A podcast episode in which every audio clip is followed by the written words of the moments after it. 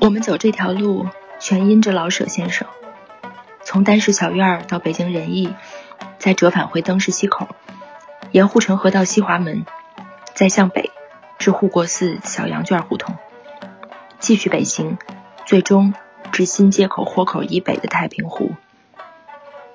这是一个小雪节气刚过的北京冬天的午后，而那另外的一天，是个入暑尚未过去的夏末。时隔五十四年，路线是阎鹤祥贡献的。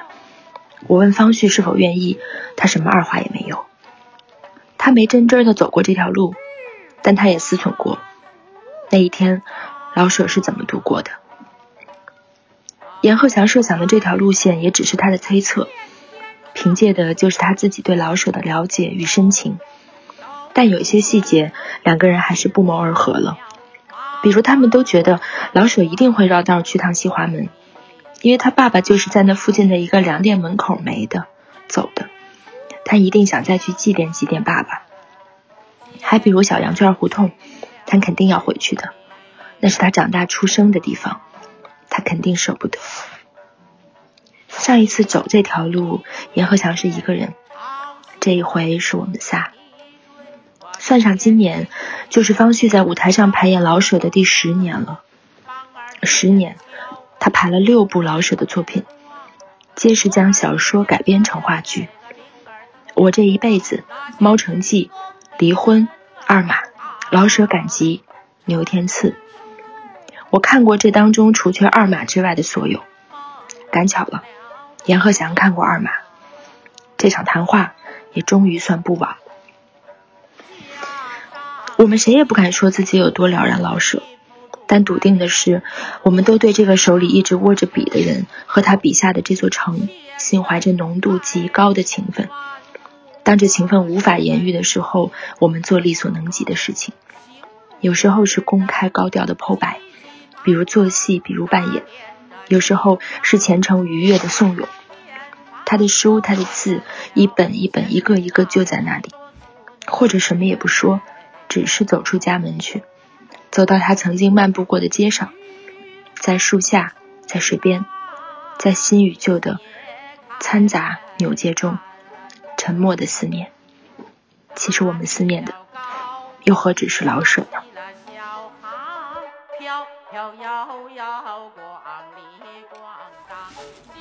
第一站，丹氏小院儿。我们仨约在丹氏小院门口见。丰富胡同十九号，老舍故居。我像一个无知的闯入者，而这两个人在这里，就像常常走动的街坊来瞧瞧老朋友似的。熟人不生分，老朋友不巧出门了，他们就替他来招呼我。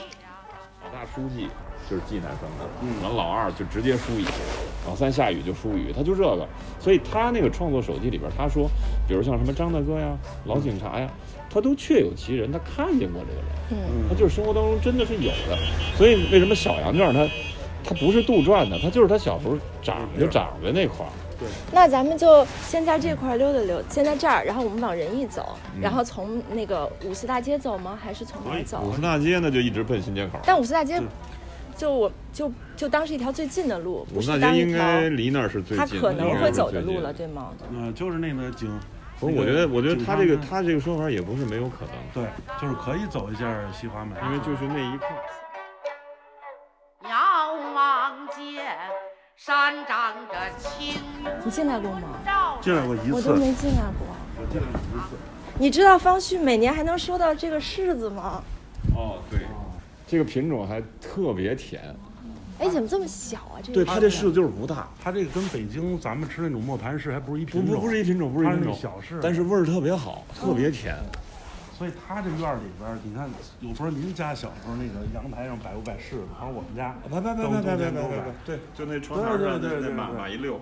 尤其到这月份，就是回来吃那个带冰碴儿里边那个那个，那就是个冻柿子那是那是最好吃的，那比现在啊什么冰激凌都好。好多人都不知道冻柿子怎么吃，你怎么知吃道冻柿啊子怎么吃吗？不知道就冻一大冰疙瘩，然后放在盆儿里边儿，嗯放凉水，把冻柿子搁进去，一会儿那冰就拔出来了，拔出一壳来，柿子就软了。嗯，哦，啊，然后里柿子里边带一点小冰渣儿，就不冰是渣儿棒棒硬了，就直接拔拔出一个硬硬的一颗。哎，那他们每年给你的柿子，你舍得吃吗？你都吃吃吃吃吃，真吃。所以它这个小院儿就因为柿子得名叫单柿小院儿嘛，单是什但是么呢？红红红的呀，红柿子，啊，嗯，事事如意嘛，这个在所以院子里种去柿年子做牛天赐的时候，王琴给我寄柿子，我说：“哎呦，我说真的，跟老舍之间就隔着一个柿子，这是他亲手种的树，人家都不是说隔多少这人这棵吗啊，这两棵都是，就一对儿。他为什么要在院儿里种两棵柿子树呢？这个老北京吉有利啊有讲究事事事事嘛如意啊对他讲事事如意了，就种枣树或者柿子树，这是北京人最爱种的树。没他在这儿住过，住就他好他一一回国就在这儿，从解放以后，买了这小院儿，对就到走就就这院子，就在这儿就没别的地儿。你排过哪些戏是他在这儿写的？我排过哪些戏？他在这儿写？您孩子应该都不是在这儿。哎，都不是都不是在这儿写对的，，解放以后对。就是茶馆儿，没一个是在这儿写的后来是在，这儿对对对对对，但是老舍写过一个相声，叫《柿子丰收》，是在这院子里写的。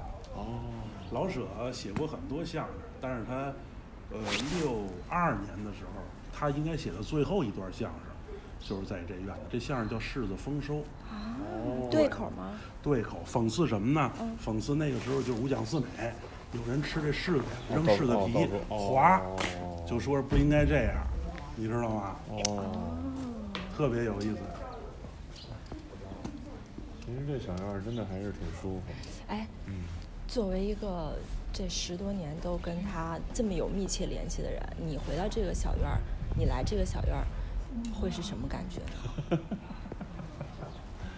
呃，我觉得最早来的时候，呃，有生疏感，但是我觉得来过几次以后就觉得，呃，那种那种陌生感就没了，因为我小时候也在院子里长大，所以对这个环境真的是觉得就太熟了，太熟了。嗯，但是呢，毕竟我觉得，可能在我的经历当中，我没有正住过整院子，就是一个整院子是怎么回事儿，我没在里边儿待过啊。但是我是觉得，嗯，嗯其实从最原始的质感上说，我觉得这小院儿能待住人，气场真的挺好，啊，对，觉得很舒服，是是吧？你说你现在有那种说，比如真的为了哪个戏专门会过来，有这种时候吗？哪个戏都过来，过来干嘛呢？呃，猫城记完了，舒乙他们着急，就在这个地儿开的研讨会哦，啊，就就在这地《儿。猫城记》之后啊猫城在记这儿，之后嗯，然后因为我这一问的是第一个戏嘛，嗯那就就那就甭说了嘛，因为那时候谁跟谁还不了解嘛。后来猫城记就基本上舒家就基本上接纳我，嗯所以他们自己提出来在这儿开的研讨会。哦，然后我排二马的时候见那小马那个演员就在这院儿。哦，然后我想想，牛天赐，对，牛天赐是为牛天赐的事儿，我专门儿那年好像是春春天来过一次，哦，我还就专门就祭拜过一回。但说老实话，北京人真的有这么个怨恨，嘿，人家不给我什么我都不换，我就认了，我踏踏实实我就在这儿喝个茶，什么哎就得了，就不弄了，弄弄什么玩意儿啊？这格局，这就哎，真格局真是。这就是北京城的感觉，而且就得冬天来，就是冬天这个灰色跟这个温度跟这气候，加上这个阳光晒北房这感觉，对对这就是北京冬天的感觉，对对对对你知道吧？对而且他那小美评里写的不就是什么？他说北京最好啊，就是，呃，怎么说呢？就是，呃，他咱那话怎么说？就是呃，拥挤有拥挤的地方，对对对然后宽阔有宽阔的地方。对对对对对这个院儿典型就是外边有一个很车水马龙的地方，但是里边有这么一个又宽阔又格局这么一个地方。你说舒坦，哎，舒坦，对对对，你这话说的真是，哎就是舒坦。这些都是原貌吗？还是呃按呃他们按他们的说法，应该是基本上是按按原貌摆的。哎呦，这要真还是还是这要这种真是冬天种一盆水仙，肯定巨香屋子里。啊，那肯定的呀，嗯肯定的呀。对，老北京种水仙，这对，是这是，而且他这又是喜在欢乎种的，花儿嘛，哦，他他原来喜真是满屋子花儿啊他。喜欢菊花，哦，这是他他的一号。嗯，他种了几十个品种的菊花，秋天就把那些朋友们约在这院儿赏菊，这人家就真那真是文人雅士。会活着，得先会活着才能那什么，才能那什么呀？才能写出东西来呀，他得先会活着呀。对。我刚才看着这，我好想变成一只小喜鹊，然后就在这儿吃吃吃吃吃对吃吃，嗯对，好多柿子最后都是被喜鹊叼被喜鹊吃了，了被鸟吃了。好想而变有成的那小个喜熟鹊。透了，啪掉地上摔烂了。哎，你排戏这十年，你梦到过他吗？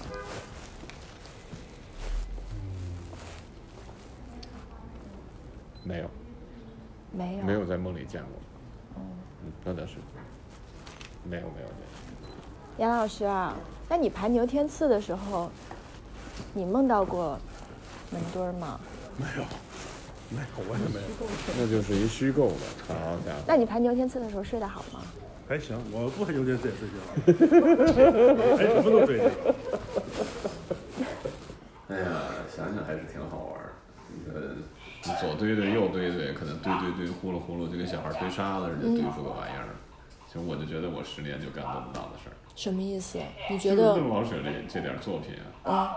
对呀、最后堆到堆到他们那个牛天赐的时候，我觉得哎，基本上堆起堆堆起歌儿来了。那你会觉得前面有时候在堆的时候好像没准备好就干了吗？那也呃前两部是，呃，我我这一辈子的从情包况成记是，我觉得从离婚开始就基本上有有点儿就方向和章法就开始有了。嗯，啊，然后到了中间过渡是二马和赶集，就最后到天赐。你刚才说从离婚开始慢慢有方向了，是什么是什么意思呢？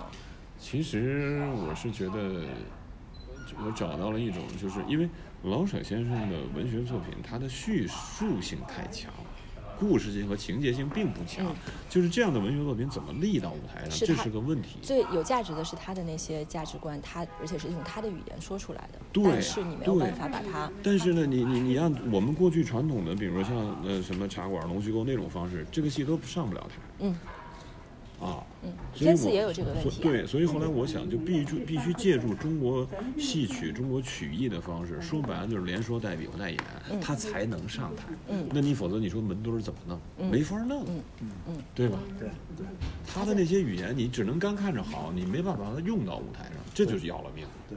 但是我把他捅咕活了，好多话就都给他，他怎么说都合理。嗯他他是一个全知的一个一个视角，所以就我后来就是找着这个，所以你看我从离婚开始就很明显的在借助中国戏曲的东西，我就俩演员，我没有别的东西。其实您那个我这一辈子其实有点像，就是完全曲艺那种方式了。但它是一又是单一个口戏，吗但它又是一个戏剧的形态。对对，有对跳进跳出，对对而且有的桥段你要说今天像今天脱口秀也像，对对对对，就是对那种状态对对对，那就是一个民国期间的一个警察，现在也是职场人来做脱口秀嘛。民国期间一个警察到一个茶馆给大家说一场脱口秀，说他自个儿的事儿，可不就就是这样啊，对不对？就是这所样以啊。其实是惯着的，这所有东西都是惯着的，对啊没有区分一样，没有一个明确的区分。嗯没第二站首都剧场，这是一个把老舍奉为象征的地方，也是让他笔下的人物活了一遍又一遍的归属之地。我挺好奇的，就是我想问你们俩，就是老舍的戏到底怎么演才算对了呢？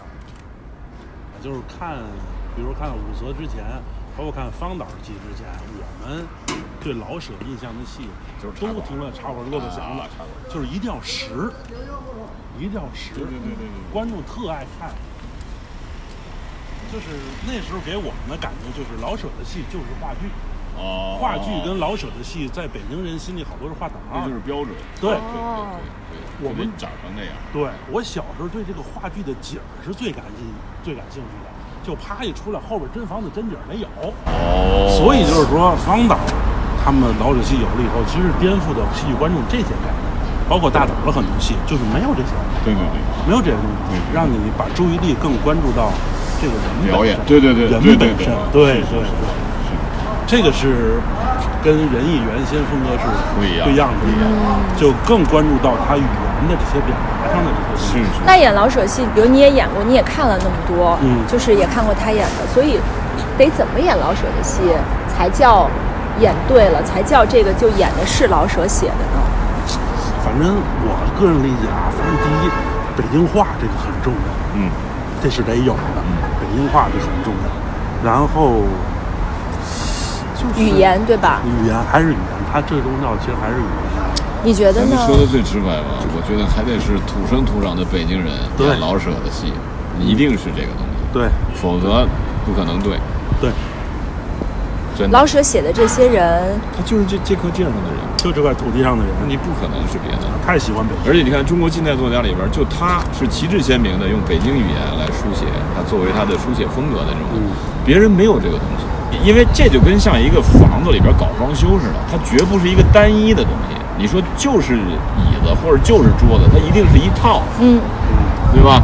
你说他说的是北京话，那他人的那个身上带那个劲儿，他也得是北京人那劲儿。对，所以我那时候老跟贺强说，我说北京人弄老舍戏，您要连豆汁儿都不喝，这事儿咱就别聊了。北京味儿到底是什么味儿啊？这个没法形容究竟是什么。我理解的北京味儿啊，他说话这个语气腔调，跟这个气候，跟这些街道，它这是一套的。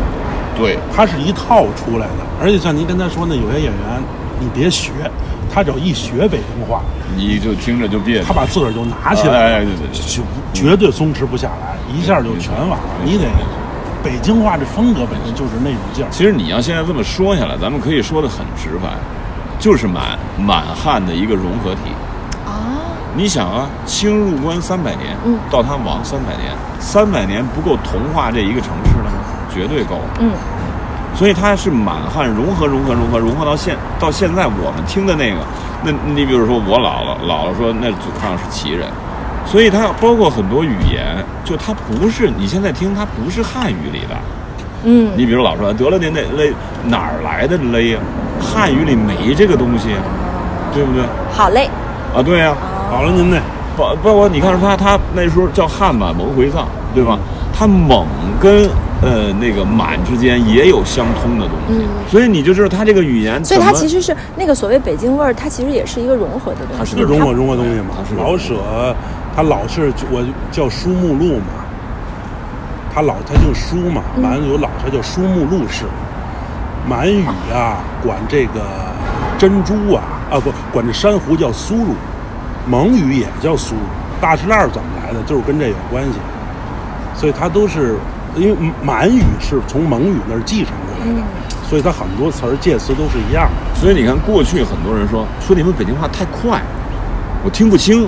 搁嘴里秃噜嗯嘟噜嘟噜嘟噜，其实他那秃噜嘟噜，他就是他那个语言的那个哦痕是迹都那在个里边儿。对，它有一点阿尔泰语系的。对，它不是一个纯粹的一个一个他们满语、蒙语都是从北边从阿尔泰语系那么着过来的。所以，如果说话是这样的风格，受到的呃文化是这样的一个融合的东西，他人的性格也会不一样，对吧？呃，那当然，那当然，他当然贵族这些性格还是不一样，所以北京那时候其实东西城像老舍、前面街北城这些，跟南城说话还不一样。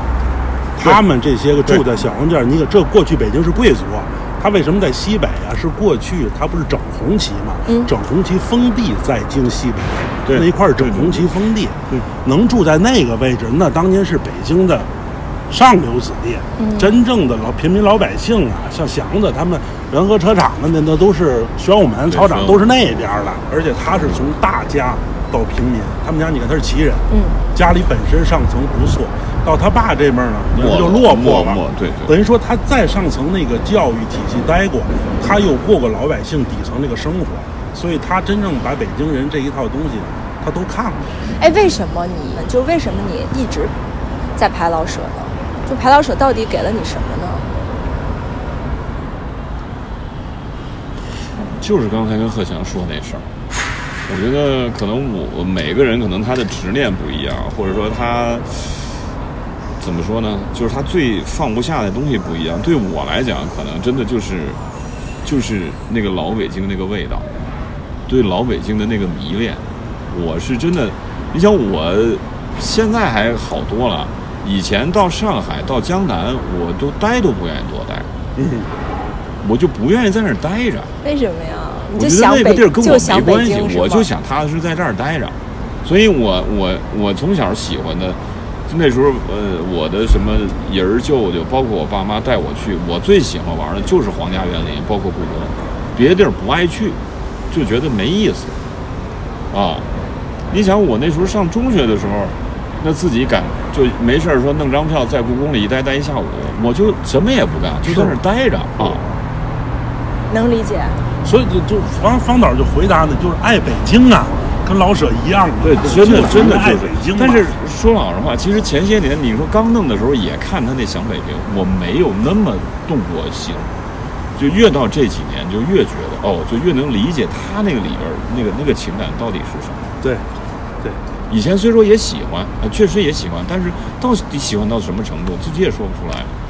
但就这两年，因为也是反复，老是老拽我，咱们也读读《想北平》吧，要不怎么着啊，又来了，就没读读读就就进去了。确实我我真有一次差点给把，真是把我自己眼泪堵下来。我觉得，哎呀，我说我终于明白他那个是什么情感。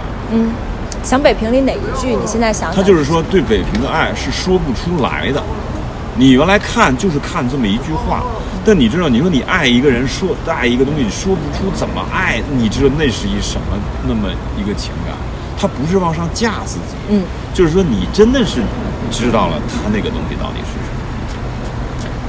所以排他的戏会会把这个想念可以消解掉，或者可以有一个释放，还是其实越排越响？别到，别到，这这看着哎呀呢，看，着说呢。实话，其实可能越排你对他那个情感的那个色彩，对自己描的会越来越重。别到了到，这个倒真的是这样。会觉得越排越接近吗？还是嗯其实越排其实离，因为我们好，我们现在有离那个东西越来越远吗？我也觉没有得吧这是我一观点啊，我觉得不用大家提我们离京味儿有多远，或者离老舍有多远，我们就看看今天。今天不是京味儿吗？今天也是京味儿啊，他就看当下，我就看今天对的对事儿。对对对今天为什么没有京味儿？是今天我们老想着当年什么样，谁也没想想现在什么样。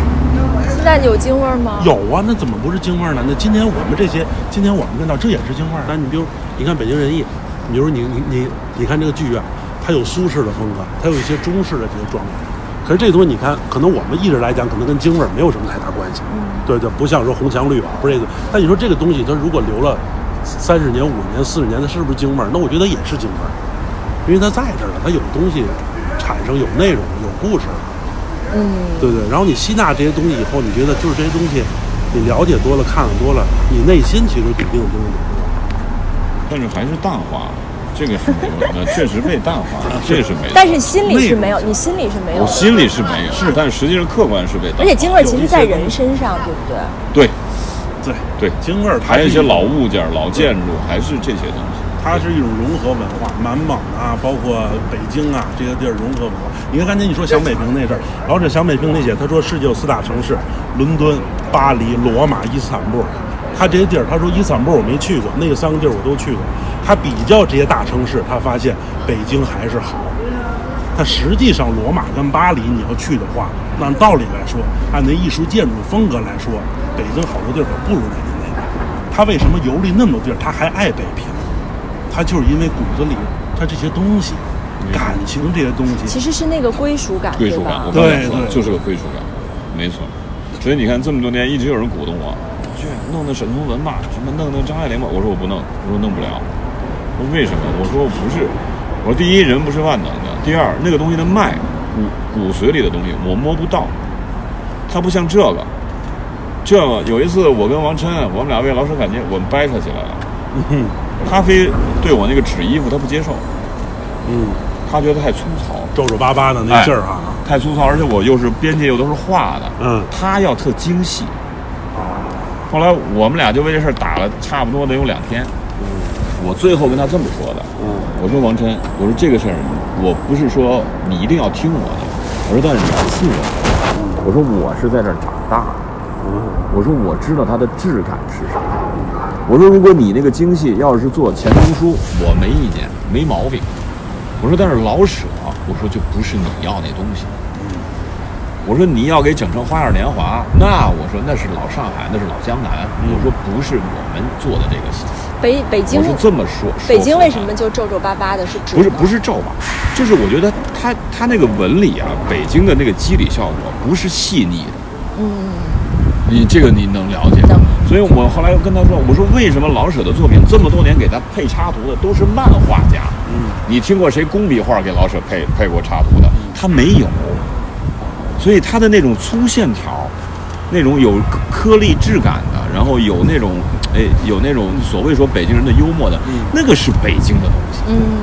我说这个东西呢，可能说说不出来。我说，但是我从小在这长大，我说我知道它是什么。刘天赐不也是这样有这种感觉吗？刘天赐呢，是因为服服装设计喜欢我那个老舍赶集的设计，但是呢，我跟他说，我说那个纸实在不行，我觉得演员太遭罪了。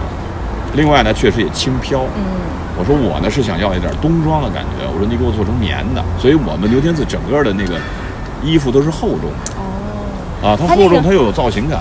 他那你那个门墩儿的衣服哦那挺，沉你的最早穿我上给，你换了，这次换了给你轻点儿哦换轻了的，换轻的。也是习惯，你最早穿上之后嗯是看到他喜欢。挺好是的什么感觉挺好啊？的就是镜子里看到自己穿了穿上那 个，就你想是第一次演演这么一个啊？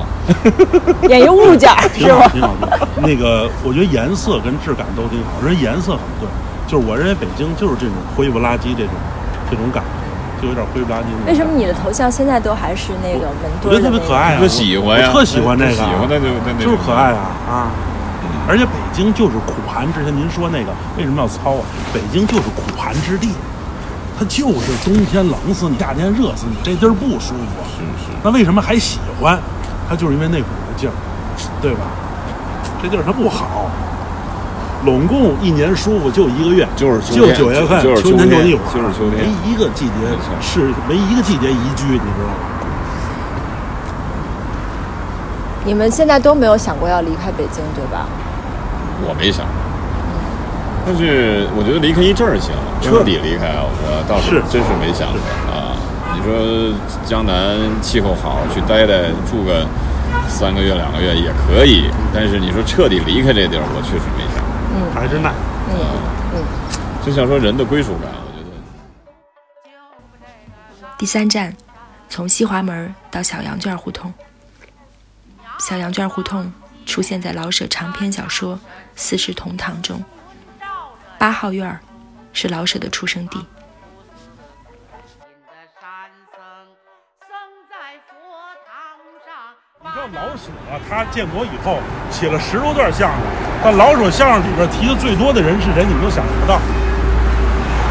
他相声里还提到了人是吗？他提到最多的人是美国国务卿杜勒斯，为什么呢？建国以后，咱们那时候跟苏联签订中苏友好条约以后，所以老舍是非常赞同相声应该拿起讽刺这个武器，作为排头兵、先头部队服务的。他写了很多讽刺杜勒斯的东西，他可能那个《老舍全集》里我看过有十几段相声，提到杜勒斯的有三四段。你想想，他有很多就是帮助政府这种思维宣传东西。你看这东西，你想那时候他多么的这个，多么的像这事儿他在重庆就开始干了，你想想，对吧？重庆抗战的时候，他在他为什么后来人家能当文联主席啊？那个时候他就就就他算天才吗？老舍呀，我觉得算算，他算天我觉才，得算。还真算天才。我觉得天才的标志就是不用教就会，就是天才。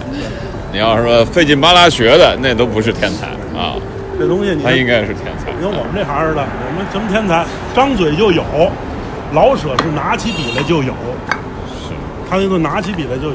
哎，老舍好演吗？其实我是愿意，就是把京味儿的那些东西，能把它表现出来的呀，它还是有一些京味儿那些东西的。所以，其实于我本身来讲，可能有些话，我还是想动一动的。但后来我觉得，我还是先别动。你还这个敢动？不是老舍没事儿，那啊？没不事是儿，，这那有这什么不能动的？因为它是也是小说改的剧本嘛，因为也是那什么的嘛。但是所以就是说，嗯、因为我觉得老舍东西首先是读着舒服，嗯，他读着舒服，还是一个说那个东西还它是语言的问题，细水长流的东西嘛，还是对语言对的问对题。这点其实跟我们是一样的，就是说，要像聊天儿跟说书啊，跟说相声一样的，语言先要舒服，咱们再谈好不好，对不对？可乐不可乐，先要舒服。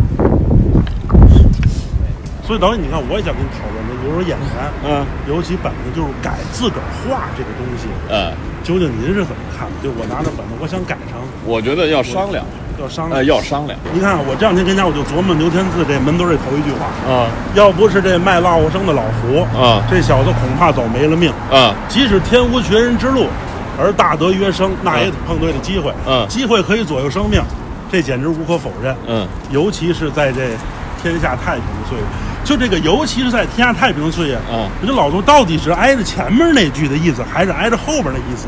您懂我的时候吗？哦就是呃，机会可有所，这简直无可否认，尤其是在这天下太平的岁月。嗯，但是呢，尤其是在这天下太平的岁月，他遇见了老胡。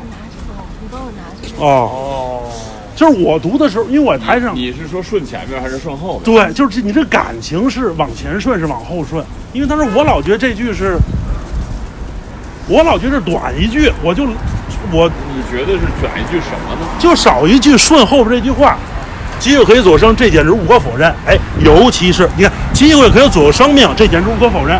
尤其是在这天下太平的岁月，他遇他又像后边那句的，他遇见了老胡。还哎真是，啊没事，回头到排练场我再跟您商再商量商量这个。这是反正一直是第一次演，我下来就就就就比如就想，因为我词儿本来也不多，所以我就老老想这几句嘛。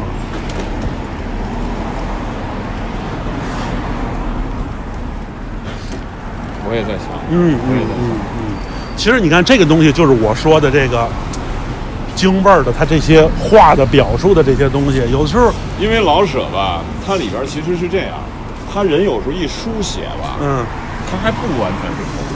对对对，你知对道，他老者还有点秀文人的那个，哎没他错有点那个什么。对你比如你看他别的，你包括看他什么像《猫神记》啊，嗯大明呃大明湖没有了，但是你看像那月牙儿啊，他一点儿都不京味儿。对，所以他不是那个，你包他括他开始用到文字，如果用到这些就是加叙加意的，不是台词，不是说话嗯的时候，自然就会我我对吧我？同你意写东西，对他对自然有一些要去他往那个咬文文嚼字对或者书面语的那个那个地儿去。但是老史特意有一篇文章，这我看过，他就写书面语言跟语言表述语言的这些个关系，因为他写相声，他这篇文章就是写相声的，就是说我们为什么很多作品书面写出来觉得很有意思，让人一说就没劲了，他单分析过这个事儿，哦，他还真想过，他真想过，，他很细致在理论上写过这个。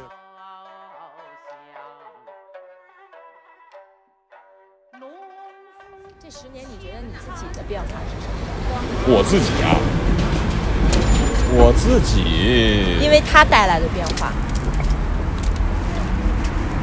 你说因为老舍吗？对，因为排台我记得我跟您说过，我把剧场演小了。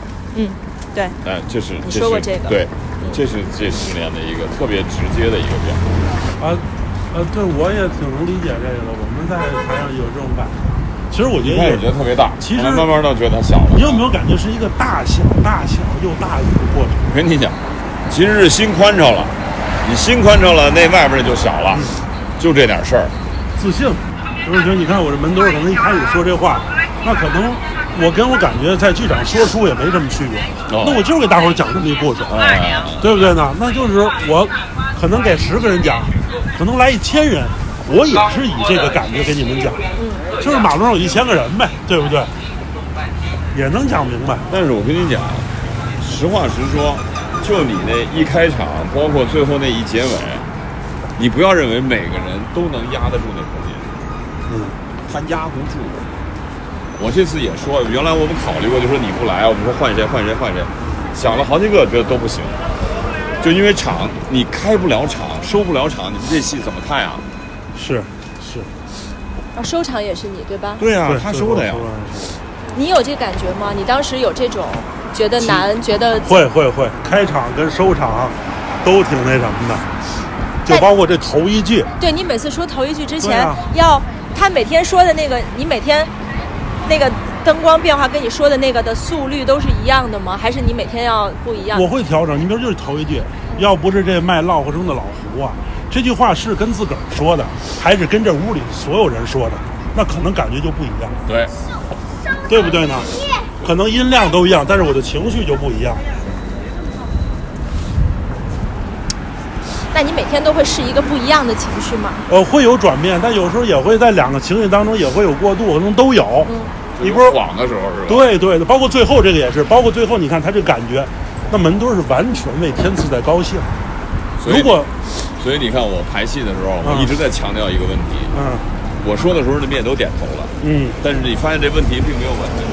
嗯我说了，台上交流只分三种，嗯一种你跟对手的，嗯一种你跟自己的，嗯，还有一种你跟观众的。是但是你这话到底是跟谁说的，你必须清清楚楚，对对对，你不能模棱两可。一模棱两可，这话说了就说废了，没错儿没错儿。对吗？对你比如我最后跟观众说一些话，那可能是有一种呢，就是你们看了三个钟头了，你们是不是很好奇他后边怎么了？那我现在我再跟你们说有几种可能性，嗯那这是一种感觉。对对。那还有一种感觉就是你关注他，我很担心。哎，你关注他有这几种情况，我是跟我自个儿说，没跟这些人说，是是是是是。我是跟我自个儿说的。你对门墩儿的要求是什么？我对门墩儿的要求，啊嗯就是他是天赐的朋友啊，他是天赐的一个，就是原著里边说天赐对着墙角说话，其实他把墙角当成了一个交流对象。我小的时候钻钻到姥姥那个八仙桌底下，跟着面缸聊聊天是一样的。嗯，我觉得那是个人物，嗯，是我至少我内心把他当成人物。所以，所以我就跟那个大林说，我说他们俩这关关系天生来的对，因为他们就是好朋友，就是没有话，就是可以无话不说的，啊，所那你以对他表演的要求是什么？当时我对他表演的要求，呃，其实一开始我们特担心啊，我说导演你有啥？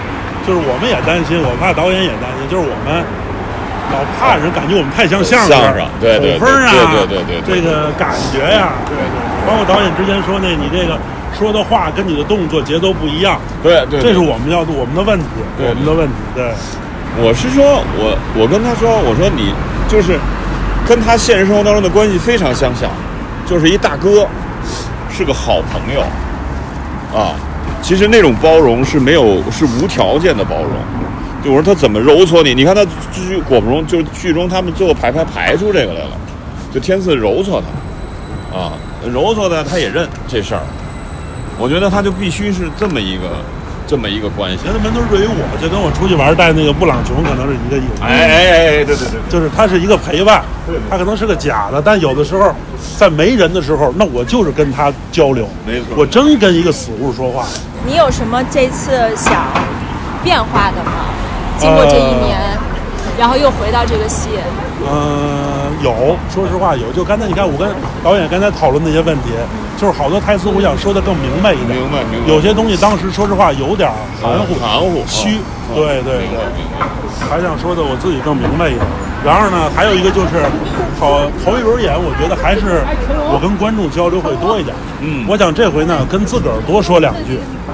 呃，我觉得你分成两个层次，就是有跟自己说的，嗯也有跟观众说的，嗯但是你你自己掰一掰，就是哪些是你想跟自己说的，哪些是想跟观众，就是你把它明确分开，嗯就多了一个层次。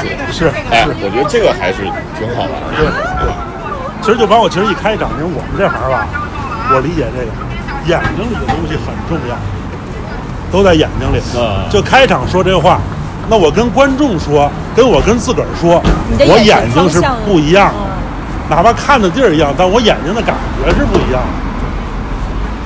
我还是希望你跟观众交流嗯啊，因为呢，这样的话呢，就是实际上它建立一个戏的一个交流关系。啊，是。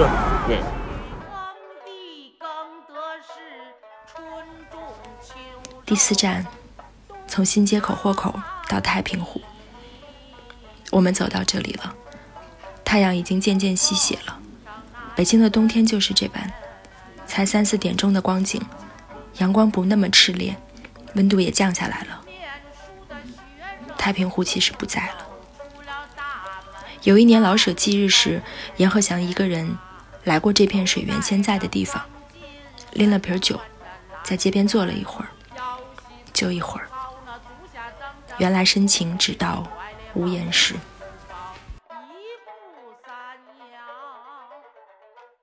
既然说老舍那么积极，那么相信，那他最后为什么熬不住了？就首先，我觉得老舍这个人本身他的性格，他是个悲剧性格。你别看他写的东西嘻哈似的，觉得还那什么，但其实他骨子里他也说过，他是个悲观主义者。嗯这个他在他的文文章里他是明确写过的，所以我觉得他他人就是我们用今天的话说，可能有人就更正向一些，有人更负向一些。其实老老舍他骨子里边是负向的。负向的意思是什么？其实就是他那种所谓的那种、那种、那种悲凉的东西。你之前自己走这条路的时候，啊你是不是走过吗？对走吧过。我来过，你走这条路的时候，你会怎么去设想他的心境呢？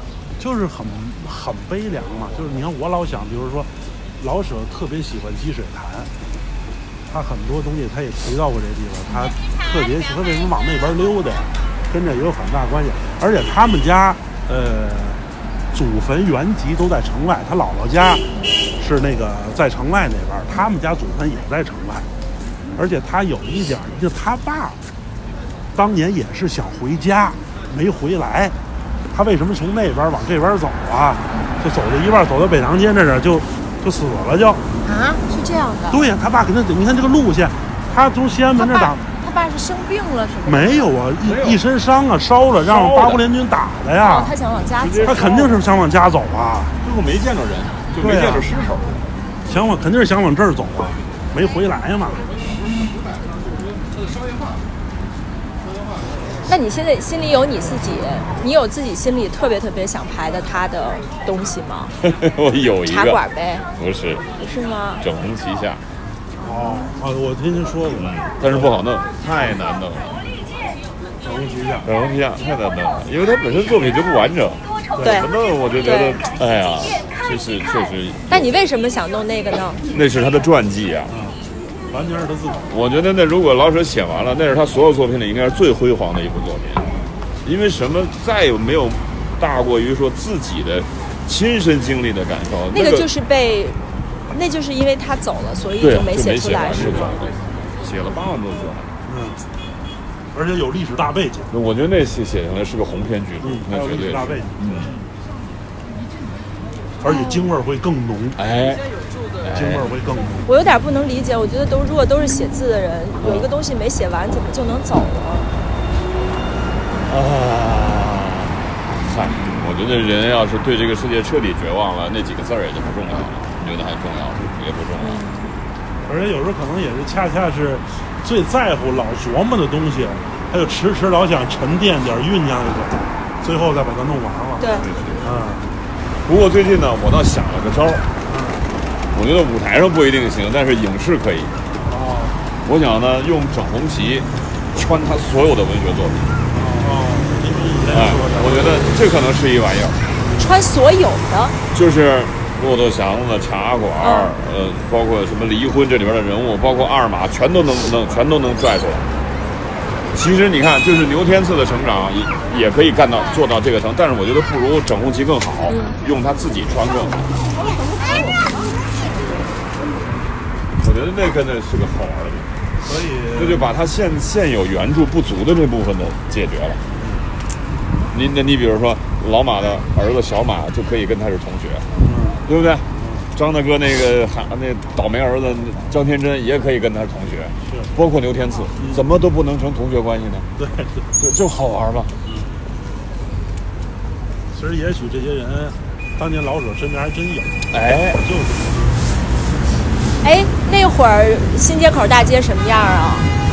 一九六几年的时候就这么热闹吗？就是都是店铺吗？没有没有这个，没有啊那这是些。那是，没有没有，嗯，这个为什么叫新街口豁口？北京城门但凡是带豁口的，嗯就是因为在城门上开了个口儿。原来这儿有城墙呗。对，城墙现在都没人提豁口了，您记着吧？对对对对豁口小时候一说豁口，对对对对对啊哎没人提了，现在。所以那那会儿这边是不是也是这种鳞次栉比，就这种也算热闹的呢？六几就是他，右边这边就是西海，就是积水潭，啊嗯，就是积水潭。那时候积水潭的水比现在面积要大。那时候因为元代时候漕运码头跟新疆大运河通着，哦哦连着都到这儿下货。那时候元朝养象房在这儿，这儿原来水里洗大象，啊，大都象，有有番邦进贡的，上南贡方的大象，大象，这是洗象的地方。你以为呢？哦这是洗象洗象，我就想着他那会儿也会路过街边这么多卖东西的嘛。那也没有这么多这，我知道没，没有肯定应该也是有这么爆肚羊肠的，对，你现在很难想象，过去北京是土路，脏的嘛。没有这个，全是土路，都那压的一绺子一绺子一个那那个那个玩意儿，所以我离婚那地步是怎么做的呀？就是就就朝着那做的，哦，哎，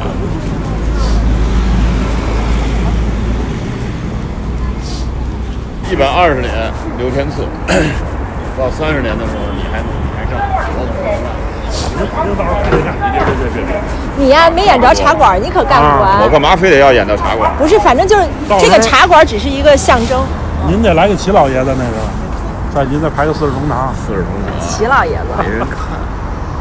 天桥说过。是吧？当时呃说过也挺宏大一事儿，想台连台本四十本啊，哦还上中下。哦，我一想，我现在年轻人谁看呢？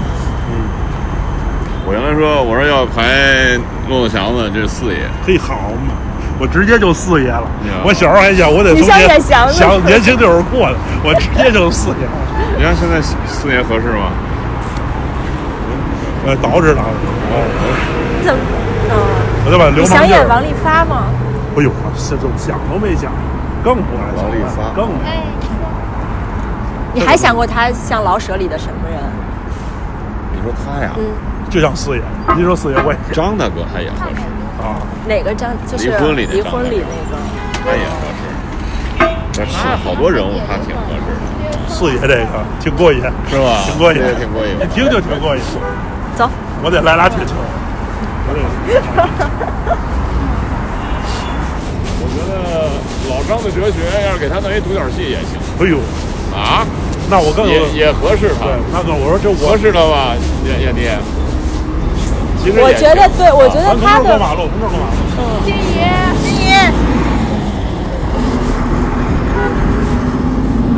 李国南弄那啥呀，那玩意儿吓唬我是觉得他是吧身上肯定有很珍贵的是那个，就是那个你说的那个味儿嘛。对对，这东西我后面根本就补不上来的。我在这儿生活，就这些痕迹根本是对补不过来那的个。学没用，根本就以后再，你说再过个一二十年，哪还有在胡同长大的孩子？是是是。哪还有？扒拉手指头，在到在他们这儿，到你们这儿，基本到底儿了，到点儿啊了。绝对到底儿了。对。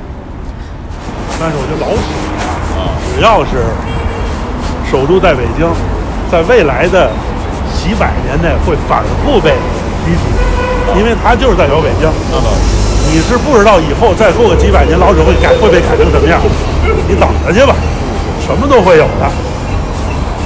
导演，啊你这十年里为老舍流过眼泪吗？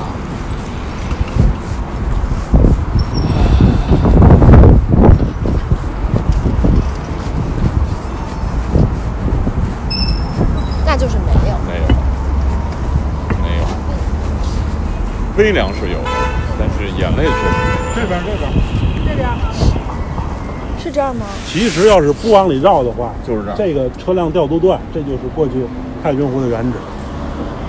像现在你这厂房里都是地铁那个地铁那车厢嘛，这是过去原址，后来给盖上了这一片。一样。他可能也是喜欢水，嗯，喜欢水。咱们别用叹气来结束呀，不能用叹气来结束。 咱们聊点希望。是，挺好。人北京还在，这个城市啊生机勃勃的还在。我们后边不是要弄那个那个什么长安客吗？我当时就说了，我说你一个城，人对城的关系就是过客，没办法。所以你刚才问我说落没落眼泪，我确实觉得悲凉，但还也没有说，因为也没有用。嗯。啊，而且再有，我觉得可能由于年龄的原因，就感情也没那么脆弱。明白。而且其实就这事儿真的是做下去就是是最重要的。是是是，没错。我觉得是刚才走到这儿，我才忽然想，我觉得这十年你你把这事儿续下来了，不管你辛不辛苦或者你怎么，我觉得这个事儿还得往后接着续。可能之前他是为了你，可能他和你有关系，但你知不知道，其实也许这十年里头，你也改变了很多人，你可能也也帮很多人把这扇门打开了。我觉得还是很多人需要这个，这倒也确实，不管是演员还是观众。是是是，你比如说牛天赐这事儿，确实很多年轻人因为这戏开始去看原著，对呀开始重新对王者产生兴趣，这个确实，对，有时候看到这个确实觉得所有努力还是能够有一些结果啊。对我觉得，嗨，其实也许老舍当年也会想，日后有没有人把我的小说改成戏剧呢？他您您说对不对？但是你知道特别有意思，我不知道忘了跟你讲没讲过。我后来看老舍的一些生平，包括传记，他人生中的几个重要的节点，跟姓方的人真的有关。啊，真的。他上完师范，第一个提提携他的人就姓方，所以为什么他去那个小学方家胡同，他也是在方家胡同小学做的校长。啊方哦家胡同，哎，你看他也相信这种东西，，啊对呀、而且然后莫名的。啊然后建国以后，国内开始给当时的文学大家出没有全集，叫文集。嗯老舍的第一部文集的责编姓方，哎，你看看，所以而这很多事儿也真的也说不哎还太有就是清你楚啊。我们曲艺行管老舍这类奇人下海转行干曲艺的，就叫说方口的。哦，因为“奇”字儿是方字边儿。哦，“奇”是方字边儿。我们管我们这行管知识分子，就老舍这类知识分子，奇人下海干曲艺就叫方口。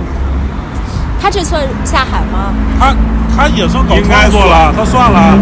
他在三三几年，他在重庆说过相声啊。对对对对。这是你们的春一个春点吗？这个不是春呃是春点，就是为了要避讳这个“奇”字儿，叫方说方口的。单有一类说评书，就是知识分子的作品叫说方口的。哦大家行了，找着根儿了。